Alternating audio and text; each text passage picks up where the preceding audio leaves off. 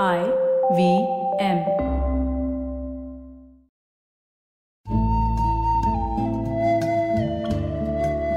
IVM के Hindi travel podcast टेढ़े मेढ़े रास्तों पर आपका स्वागत है टेढ़े मेढ़े रास्ते ही क्यों वो इसलिए कि घूमना भी तो ऐसे ही रास्तों की तरह पेचीदा और लगातार उतार चढ़ाव भरा होता है, जहाँ हर पल कुछ नया देखने और महसूस करने को मिलता रहता है। शर्त बस यही होती है कि आँख कान खुले रहने चाहिए। मैं हूँ केशव चतुर्वेदी और मैं आपको ले चलूँगा इस ज़बरदस्त यात्रा पर। और सुनाऊँगा ऐसी मज़ेदार कहानियाँ, शहरों, किलों, महलों, सड़कों और सबसे अहम इंसानों की, जो पिछले 20 साल से ऐसे ही रास्तों पर भटकते हुए मैंने सिर्फ़ आपके लिए इकट्ठा की हैं। तो आइए शुरू करते हैं। राजस्थान या राजपूताना वीरों की भूमि है, लेकिन यहाँ भी चित्तौड़ की बात बिल्कुल अलग है। मेवाड़ का यह किला और यहाँ राज करने वाले सिसोदिया या हमीर वंश ने अकेले ही भारत को शक्ति और भक्ति की इतनी कहानियाँ दी हैं, जितनी किसी एक राजवंश में मिलना मुश्किल है। आपको कुछ नाम गिनाता हूँ। बप्पा रावल, कुंभलगढ़ के निर्माता और ज़बरदस्त योद्धा राणा कुंभा, राणा सांगा, महाराणा प्रताप, गोरा बादल, मीराबाई, पन्ना धाय और रानी पद्मिनी। इन सब में क्या समानता है?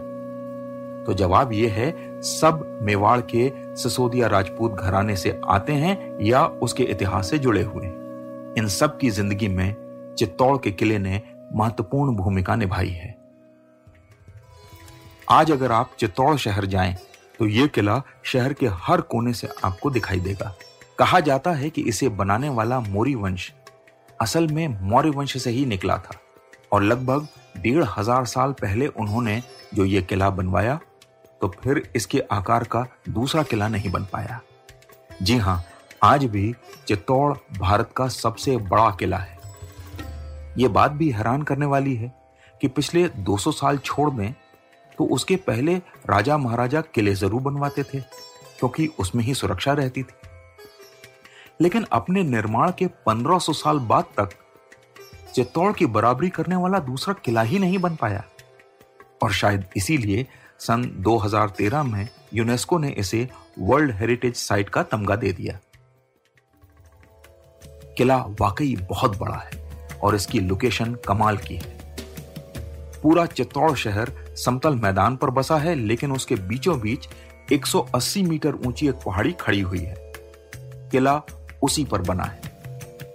किसी जमाने में इस किले का इतना आतंक था कि दिल्ली सल्तनत के खिलजी हों या गुजरात के सुल्तान या फिर मुगल, सभी इस पर कब्जा करना चाहते थे। अलाउद्दीन खिलजी ने तो इसे आठ महीने तक घेर कर रखा हुआ था। उसके सौ या सवा सौ साल बाद अकबर को भी चार महीने घेरा डालकर इंतज़ार करना पड़ा। इसका कारण था किले के अंदर मौजूद पानी की व्यवस्था। आज भी अगर आप किले के अंदर घूमें तो पाएँगे कि यहाँ करीब 22 तालाब हैं जिनमें पानी इकट्ठा होता है। सिसोदिया काल में ऐसे 80 तालाब इसमें इतना पानी जमा हो जाता था कि पचास हज़ार की सेना इसके अंदर चार साल तक आराम से बैठी रह सकती इसीलिए जब अकबर ने इस किले को जीत लिया तो कई तालाब तोड़वा दिए और राजपूतों से वचन ले लिया कि वे दोबारा किले की दीवारों और तालाबों को ठीक नहीं करवाएँगे। इसके बाद ही सिसोदिया वंश या मेवाड़ राज्य की राजधानी उदयपुर चली गई। सिसोदिया वंश चित्तौड़ से बिछड़ गया, लेकिन उसकी यादें चित्तौड़ के किले में ही बसी रहीं। वीरान किले में राजाओं की कम और रानियों की कहानियाँ और उनके प्रतीक धीरे धीरे जनमानस पर चटक रंग की तरह चढ़ते चले गए। इसमें रानी पद्मिनी और रानी मीराबाई सबसे प्रमुख रही। मैं जब किले में पहुँचा तो मैंने देखा कि अंदर कई मंदिर, तालाब, महल और परकोटे हैं।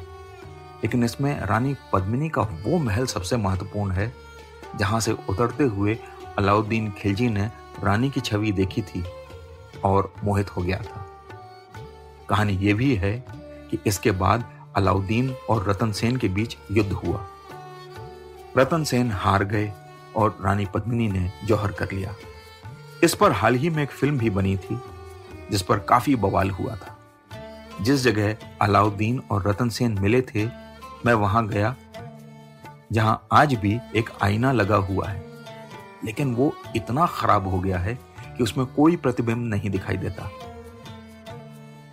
असल में मुद्दा यह है कि कवि मलिक मोहम्मद जायसी ने पद्मावत नाम का एक महाकाव्य लिखा, जिसमें रानी पद्मिनी की कहानी बयां की।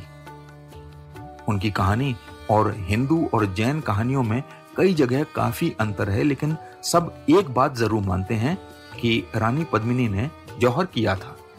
उधर अलाउद्दीन खिलजी के साथ आए इतिहासकारों ने युद्ध के वर्णन में कहीं भी इस जौहर का ज़िक्र नहीं किया है। अब कहानीकार और इतिहासकार आपस में बहस कर रहे हैं कि क्या सही है और क्या गलत। लेकिन आपको एक राय दे रहा हूँ। चित्तौड़ में आज भी आप रानी पद्मिनी के बारे में कुछ बोलने से पहले दो बार सोच लीजिएगा, क्योंकि हो सकता है लोग आपके ज्ञान के बदले आपकी धुलाई कर दें। रानी पद्मिनी आज भी मेवाड़ के समाज में जीवित हैं और हर साल उनकी याद में जौहर मेला आयोजित होता है। रानी पद्मिनी की तरह रानी मीराबाई को भी पूजने वाले बहुत हैं और किले के अंदर बना मीरा मंदिर कृष्ण और मीरा के भक्तों के लिए एक तीर्थ से कम नहीं है।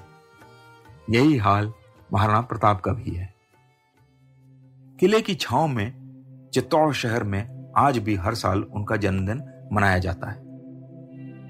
दो त्योहार और एक मंदिर, यूँ मेवाड़ के इतिहास को मेवाड़ के वर्तमान से जोड़ते हैं। चित्तौड़गढ़ को सिसोदिया वंश ने भले ही साढ़े चार सौ साल पहले छोड़ दिया, लेकिन चित्तौड़ का किला आज भी मेवाड़ के लोगों की ज़िंदगी का अहम हिस्सा है। सिसोदिया काल की यादें, कहानियाँ, प्रेरणाएँ और संस्कृति उनके बीच रच बस गई है। तो आज टेढ़े मेढ़े रास्तों का सफ़र इसी मील के पत्थर पर खत्म होता है। अगली कड़ी में फिर किस्सों के एक नए मोड़ पर मिलेंगे और वहाँ से नए मील के पत्थर तक साथ चलेंगे।